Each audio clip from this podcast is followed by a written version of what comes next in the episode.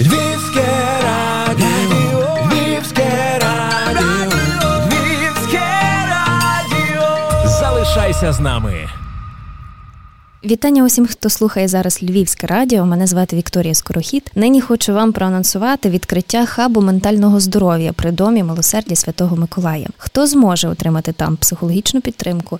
Якою вона може бути, і коли сюди можна буде завітати, розкажуть наші гості. За мікрофоном навпроти отець Роман Прокопець, голова центру опіки сиріт та керівник дому милосердя Святого Миколая на вулиці Короленка. Рада знайомству. Вітаю вас, Христос Воскрес! Воістину Воскрес! А також Марія Тракало, керівниця хабу ментального здоров'я діяти. Приємно знову бачити в нашій студії. Вітаю! Якось так повелося, що в нашому суспільстві дуже часто власне роль психологів виконують якраз священнослужителі. Зараз, напевно, це відчутно ще гостріше. Отже, чому побачили необхідність такого хабу? Ну, з першого дня війни, напевно, що Кожен, хто українець, який е, глибоко пережив через себе ці події, почав задумуватися над тим, яке його місце є тут, та де він має бути, яку дію має виконувати, щоб берегти себе, берегти свою сім'ю, берегти свою державу. Ці запитання багато людей ставили, багато людей е, теж якби шукали відповіді, що я можу тут і зараз зробити. І так, якби з того почала будуватися така велика спільнота в домі милосердя Святого Миколая. І одною з таких людей, яка наповнила нашу спільноту, була Марічка Тракало, і яка запропонувала теж поділитися своїми дарами, талантами, які вона має, це власне в сфері психології. Психотерапії, і ми е, дуже швидко ми побачили, коли ми зустріли, зустріли перших людей, біженців, які втікали від е, місць, де проводяться бойові дії. Ми побачили, наскільки воно є ефективне. Тому що ці люди хочуть бути в безпеці, вони дуже часто, коли їхали довгу дорогу до нас, були голодні, е, вони це отримали. І е, наступний момент це була така психологічна стабілізація, яку вже Марія своєю командою могла теж надавати.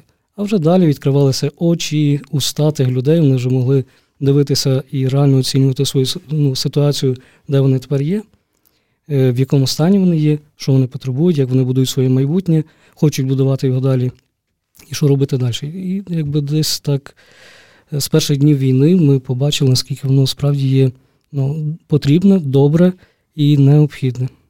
То чи правильно я розумію, що ініціатива почалася власне з оцих е, хвиль з внутрішніми переселенцями, так? До того моменту, е, в рамках наших проєктів, які ми мали в Домі милосердя, ми вже якби мали спільні проєкти і успішні спільні проекти. Це і з підлітками, з дитяча психотерапія, яка теж у нашому е, домі відбувалася. Але е, більше, напевно, що зараз е, таке йде мова про кризу, таку психотерапію, те, що, що зараз ми переживаємо всі. Марічко, наскільки складно в умовах війни взагалі починати таку справу? Бо здається, що власне роботи просто не початий край, чи правильно? Я розумію. Ти дуже правильно розумієш. І знаєш, напевно, якщо би це робила одна людина, то це було б справді дуже складно. Але так склалося, що е, завдяки партнерству Центру опіки сиріт, Центру студентського капеланства і Української освітньої платформи цей проект став можливим. Тому що ем, в цьому проєкті ми об'єднуємо сили дуже багатьох людей. І я, наприклад, маю компетенції, які стосуються сфери психології і психотерапії, але я маю менше компетенцій в інших сферах, наприклад, в медійній е, частині проекту, в е, реконструкції приміщень, які потрібні для того, щоб це здійснювати, і так далі. І завдяки цій співпраці, так, тобто цьому партнерству, ми за 90 днів війни готові запропонувати цей продукт українцям, які знаходяться не тільки у Львові, а й ті, які потребують цієї допомоги і можуть звертатися онлайн. О, навіть так. Як гадаєш, з якими темами доведеться працювати найбільше? Ем, Ну так, наче умовно можна ділити на на два вектори. Так, тобто, один вектор це кризова психологічна допомога, і вона більше буде стосуватися осіб, які безпосередньо постраждали в активних е, місцях бойових дій.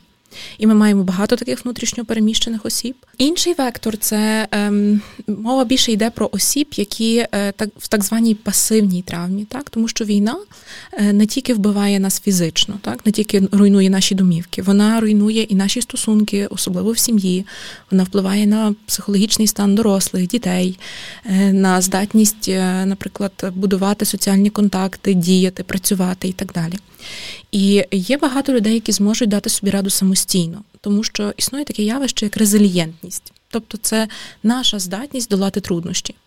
Але якщо до того, до війни, ми не мали цих внутрішніх ресурсів, так ми були виснажені, ми мали якісь різні виклики, різні проблеми, і тут додалася ще війна, то буде значна частина людей, які не зможуть самостійно дати собі раду.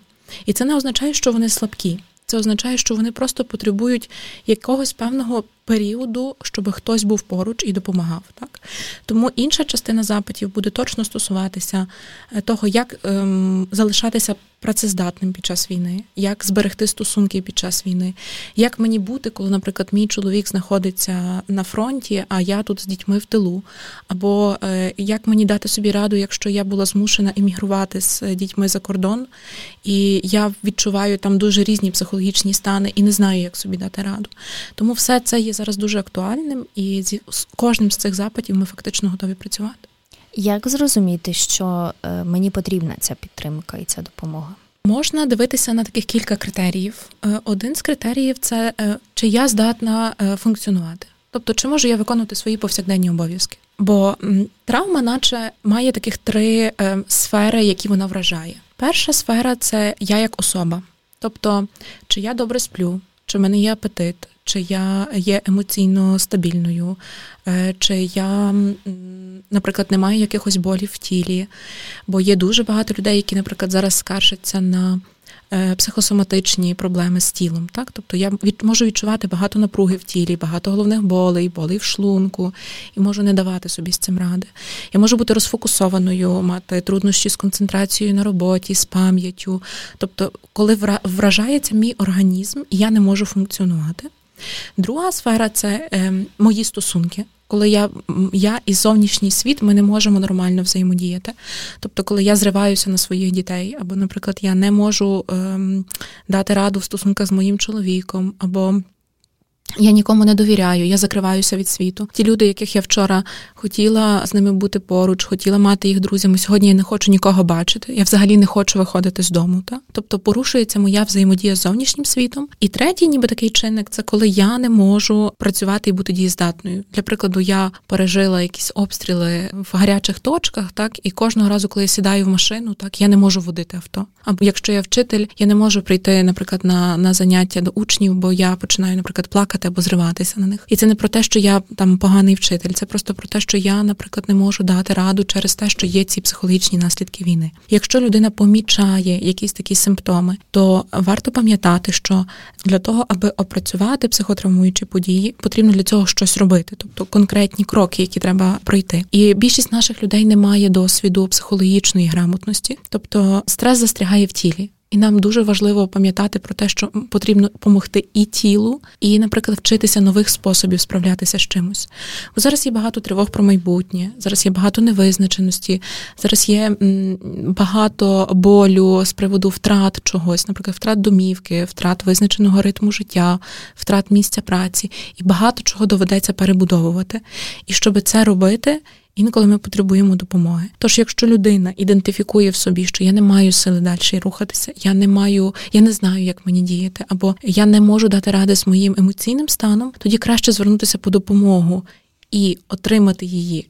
Маючи при цьому можливість рухатись далі, ніж залишитися в цьому стані надовго.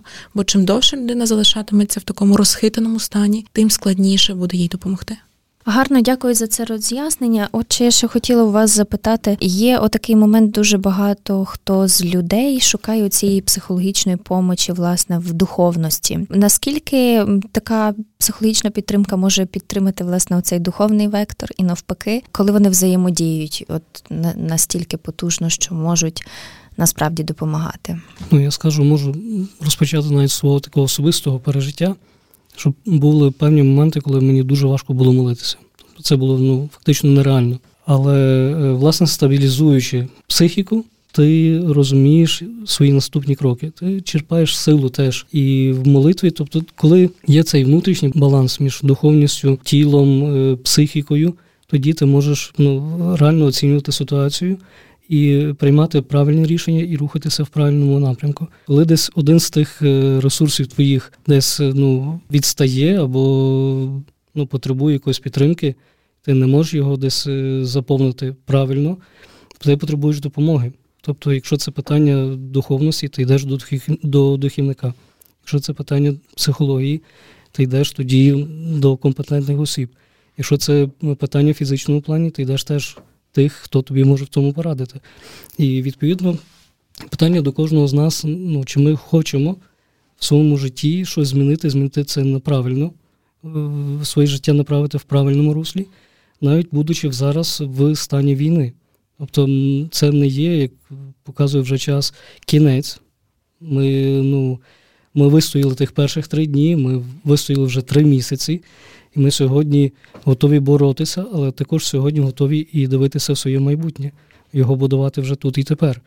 Тому десь відкриття цього хабу ментального здоров'я це погляд в майбутнє до здорової нації.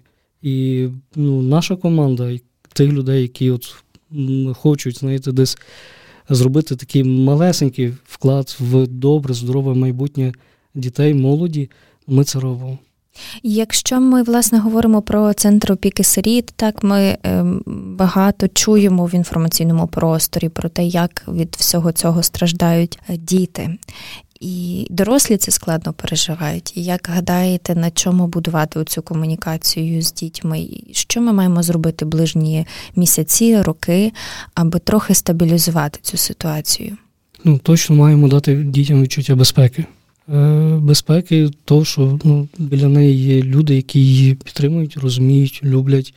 Вона потребує теж, от, е, щоб їх хтось обійняв. А ми часто зараз їздимо до дітей, власне, ті, які е, приїхали із міст, де проводяться зараз бойові дії. Ну, Ці діти хочуть уваги, хочуть, щоб от ти був їхнім. Та? Тобто навіть будучи там у Львові кілька днів, ми з ними познайомилися, вони поїхали далі, але ну вже там не знаю, телефонують, там е, пишуть, що ти є наш капелан, ти є наш священник, типу, приїдь до нас там і так далі. Тобто є певний такий зв'язок, і ну, вони хочуть е, мати то відчуття, що от вони не втратили повністю все, а все рівно, що щось вони таке навіть і віднайшли. Когось віднайшли. Війна має такий дуже деструктивний вплив на сім'ї, і ми розуміємо, що дуже багато хто власне залишиться без батьків. Ми вже це бачимо. І і, і оце роз'єднання. Марічко, чи маєш щось додати до, до цього? Е, я хочу сказати, що справді е, психологічно війна не закінчиться з моментом, коли впаде остання куля. Так, тобто ми ще наслідки е, війни будемо реабілітовувати десятки років в Україні. Але найкраще, що ми зараз можемо дати е, дітям, це стабільні дорослі. Тому е, зараз дуже багато, і і ми з командою, і загалом психологи ми працюємо над едукацією населення. Тобто для того, аби люди знали, що що з ними відбувається, що це є нормальні реакції на ненормальні події, про те, що можна звернутися по допомогу і так далі. Бо в нашому народі, на жаль, культура звернення до фахівця з приставкою психо тільки зароджується. І, ем, наприклад, люди, які пам'ятають Радянський Союз, вони знають, що психіатрія і все, що стосується психології, було караючою складовою, так? Але в цілому цивілізованому світі, якщо я відчуваю якісь ну, психологічні виклики, то я йду до компетентного фахівця. І зараз ми багато працюємо над створенням е, цього, цього нормалізації цього звернення до психологів чи психотерапевтів. Так? Е, що ще ми можемо робити? Ми можемо е, багато працювати з е, особами, які дуже контактні, наприклад, вчителями, наприклад, лікарями. Чи іншими групами, які багато взаємодіють з людьми. Бо ці такі сфери людина-людина, вони зараз ще сильніше схильні до вигорання. І навіть волонтери, які так активно включалися в роботу в перші два тижні війни, так де ми навіть так жартували, що зараз бажаючих допомагати є більше, ніж є роботи. Так? І один е, мій дуже е, дуже добрий е, такий наставник казав, що ще прийдуть такі часи, коли роботи буде більше. Ніж тих, хто готовий працювати в домі милосердя. Ми чітко розуміємо, що це є не спринт, це марафон.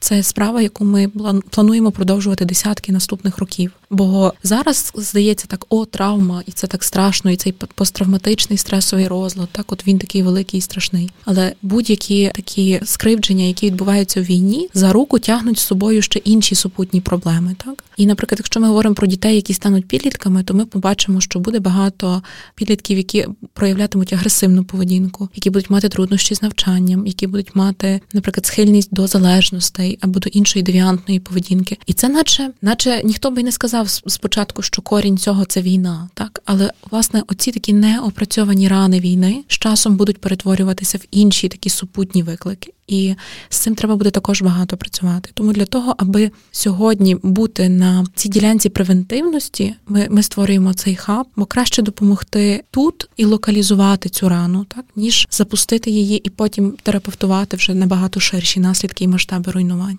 Тоді давайте ми конкретизуємо, хто може до вас звертатися, які категорії населення. Ну так, 1, 2, 3, 4, 5. 1, 2, 3, 4, 5. Отримати психологічну допомогу в нас може е, кілька категорій людей. Одна з них це внутрішньо переміщені особи. І згідно нашого проекту, е, ми маємо передбачених 5 безкоштовних кризових е, консультацій для них. І, в принципі, міжнародний досвід показує, що цієї кількості зустрічей є достатньо для того, аби стабілізувати людину і допомогти їй повернути е, базову дієздатність. І так само ми е, можемо запропонувати свої послуги е, дітям, підліткам, молоді, е, сімейним парам, тобто будь-яким дорослим особам, які також потребують психотерапевтичної допомоги. Звернутися вони можуть безпосередньо за номерами телефонів, які ми залишимо, і так само вони можуть розраховувати, що якщо якась особа потребує психотерапії, але не має змоги її оплатити, то ми завжди відкриті до того, аби погодити посильну їй вартість. Це такий важливий крок. Це такий важливий крок. Так, ну бо знаєш, культура психотерапії е, передбачає те, що терапія завжди має бути платною. Тобто особа щось мусить платити за ці зміни. Е, І для того, аби зробити психотерапію доступною, ми вирішили, що ми маємо свою ціну, від якої ми відштовхуємося, але в разі потреби і аргументації особа може ну, отримати таку соціальну допомогу. Зрозуміло, якщо йдеться про марафон, так е, як бачите в принципі розвиток е, хабу і дому милосердя Святого Миколая на загал на ближні кілька років, про що мріється, чого хочеться? Ну, перспектива є така, почну з дому милосердя Святого Миколая, що сам будинок є е, доволі старий і потребує дуже серйозної віднови. Тобто на найближчі кілька років це точно буде ремонт. Е, така перспектива, але скажу так, що те, що ми вклали ще до війни, е, цей кожен сантиметр, навіть не метр, кожен сантиметр е, кімнат в будинку, воно сьогодні працює на, напевно, що на 300%. Ось тому я вірю в ту перспективу, що те, що ми будемо вкладати в стіни, воно буде віддавати в кілька сотень разів більше тим людям, які будуть приходити і потребувати якоїсь такої допомоги. Тому всі, що хочуть теж долучатися в пришвидшенні цього процесу е, ремонтів, можете звертатися і допомагати. Е, в плані е, розвитку центру я ну, від самого початку, коли в нас започаткувалася співпраця з Марією, сестрою Катериною, ось в плані такої психотерапії дітей чи молоді ну, я побачив, що воно насправді має дуже е, хорошу перспективу розвитку. І тому, якби така ідея ну, відкриття центру від Марії мною було сприйнято дуже позитивно, і тобто жодних заперечень не було. Думаю, що все буде добре. Знаєш, я так можу тільки додати, що ще одна така унікальність е, цього проекту полягає в тому, що зазвичай багато людей бояться звертатися по психотерапевтичну допомогу, бо вважають, що це може замінити духовність. Знаєш, коли на одних квадратних метрах поєднується і психотерапія, і і духовність, то це е, дуже надихає, бо це, наче два крила, які можуть допомогти людині комплексно працювати. Я власне тому ця Романа питала про це, так бо це цікаво. Це дуже гарний такий старт у Львові. Е, так, і я особисто бачу дуже е, широкі перспективи праці, бо Мені би дуже хотілося, аби і священники були також ментально грамотними і розуміли, як допомогти людині ефективно, і щоб вчителі, бачачи дитину, е, розуміли, що недостатньо просто змусити її більше там вчитися, чи дати їй більше домашніх завдань. Інколи нам важливо проемпатувати і і побачити щось таке, що на перший погляд може бути прихованим, так? Тобто що дитина може потребувати допомоги, і щоб всі особи, які працюють в сфері людина-людина, розуміли, коли і куди можна скерувати по цю допомогу. Бо ми всі одного дня при, прийдемо до цього берега перемоги. Тобто хтось буде радіти, хтось буде оплакувати, хтось буде сумувати за чимось, але ми всі опинимось на цьому, ніби побережжі перемоги. І так важливо, аби ми прийшли туди і були в єдності, і були максимально збереженими. Бо висока мета є в життя. Війна мусить бути переможена життям, і для того, щоб це життя було максимально якісним, ми власне і продовжуємо працювати. І сподіваюся, матимемо дуже дуже багато можливостей для допомоги людям. Ми стараємося так знаєте, об'єднати ці дві сфери, не бути конкурентами, але навпаки доповнювати і допомагати. Тобто, у нас люди, які приходять, вони мають можливість вибирати одне або друге. Тобто, і вони відчувають після розмови з священником, що їм не пошкодить теж психотерапія, або після зустрічі з психотерапевтом, що їм точно треба порозмовляти ще з священником. Якщо ми говоримо про можливо там якісь більш східні південні області, для кого церква це достатньо складне явище. Чи не переживаєте за оце, що люди будуть перейматися за тиск, що от це при церкві створено, тобто при цьому священичому служінні? Що можете про це сказати? Тобто, якщо б не відмовлялися власне від цієї психологічної допомоги тільки через те, що це стосується церкви? І це ми завжди шануємо свободу вибору. Тобто людина може вибирати. Ми пропонуємо. Але людина здатна прийти, подивитися, взяти або не взяти. Все. Ми свого боку тут на місці робимо те, що ми можемо зробити якомога краще. Але вже не від нас залежить, чи людина прийде і скористається з того чи ні. Це вже буде вибір самої людини.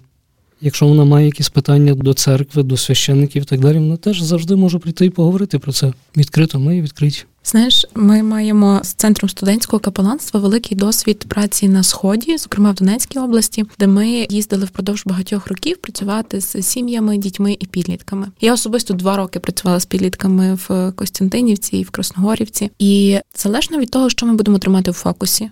Бо якщо в фокусі нашої уваги будуть спільні цінності і спільне бажання допомогти, то це буде те, що нас буде об'єднувати. А якщо ми будемо е, шукати відмінності, чому ми одні, а люди з інших територій України інші, ну то ми будемо також в цьому дуже успішні. Е, я переконана, що діалог лікує рани. І є завжди спільна спільний знаменник, який нас може об'єднувати, і цим спільним знаменником є цінності і бажання допомогти. В цілому світі є дуже багато конфесій, дуже багато е, організацій, спільнот, які включаються в допомогу тоді, коли для цього є потреба. Нашим завданням є бачити людину, а не її відмінність чи географію походження. Гарно, що ви це пояснили. Також е, можу сказати одне запитання, яке мені задали люди, які приїхали до нас, нас перебували, кажуть, ви стільки для нас доброго робите, і ну, чому чому так? Я дивлюся на неї кажу: ну, якщо б ми були в тій самій ситуації, кажу, ви хіба би поступили інакше? Кажу, ні. Тобто це, ці моменти, знову ж таки, другий момент, до нас приїжджають багато різних волонтерів, чи з України, чи з-за кордону. Ну і жоден не питався нас, нашої конфесії, і і не не говорив від себе те, що я там не знаю, православний, чи католик, чи інший, знаєте, протестант. Для них це не важливо. Є людина, якій потрібно допомогти, вони готові це робити. Все. Це той момент, коли це вище добро чинить неймовірні речі. Е, також з сторони вже церкви, можу сказати, теж різні такі моменти, коли в нашому храмі в певний момент були там 40 ліжок. Бо була потреба прийняти людей ну, дуже багато, так? Е, де храм став місцем ну я не скажу готелем, так, але місцем такого, знаєте, пристановища. Е, В нашому храмі було охрещено понад 10 дітей е, з східної частини України нашої. Це були теж охрещені дорослі люди, які прийшли і попросили про це. які там живучи 40-50 років в себе, вони не знаходили якихось таких, скажімо так, пояснень, чому я це маю зробити. І, можливо, це лихоліття війни заставило задуматися над важливими цінностями, і вона почала це шукати. Вона знайшла це. Мені залишається побажати лише, щоб таких прикладів було у вас багато-багато, і щоб цей ваш човник поплив успішно, попутного вам вітру у вашій справі, і хай би все вам вдавалося. Дуже дякую. Дякуємо дуже нашим гостям, які сьогодні прийшли і розказали власне про хаб ментального здоров'я, діяти, про програму, яку ви можете там отримати, і про ці категорії населення, які можуть прийти за цією допомогою, яка точно стане у пригоді. Сьогодні в нас в гостях на Львівському радіо був отець Роман Прокопець та Марія Тракало. І ми дуже дякуємо за вашу участь і за те, що ви робите щодня. Дякую, до наступних зустрічей. Мене ж звуть Вікторія Скорохід, і ми почуємося з вами обов'язково ще на інші теми. Хай вам щастить на все добре. З Богом. Львівське радіо.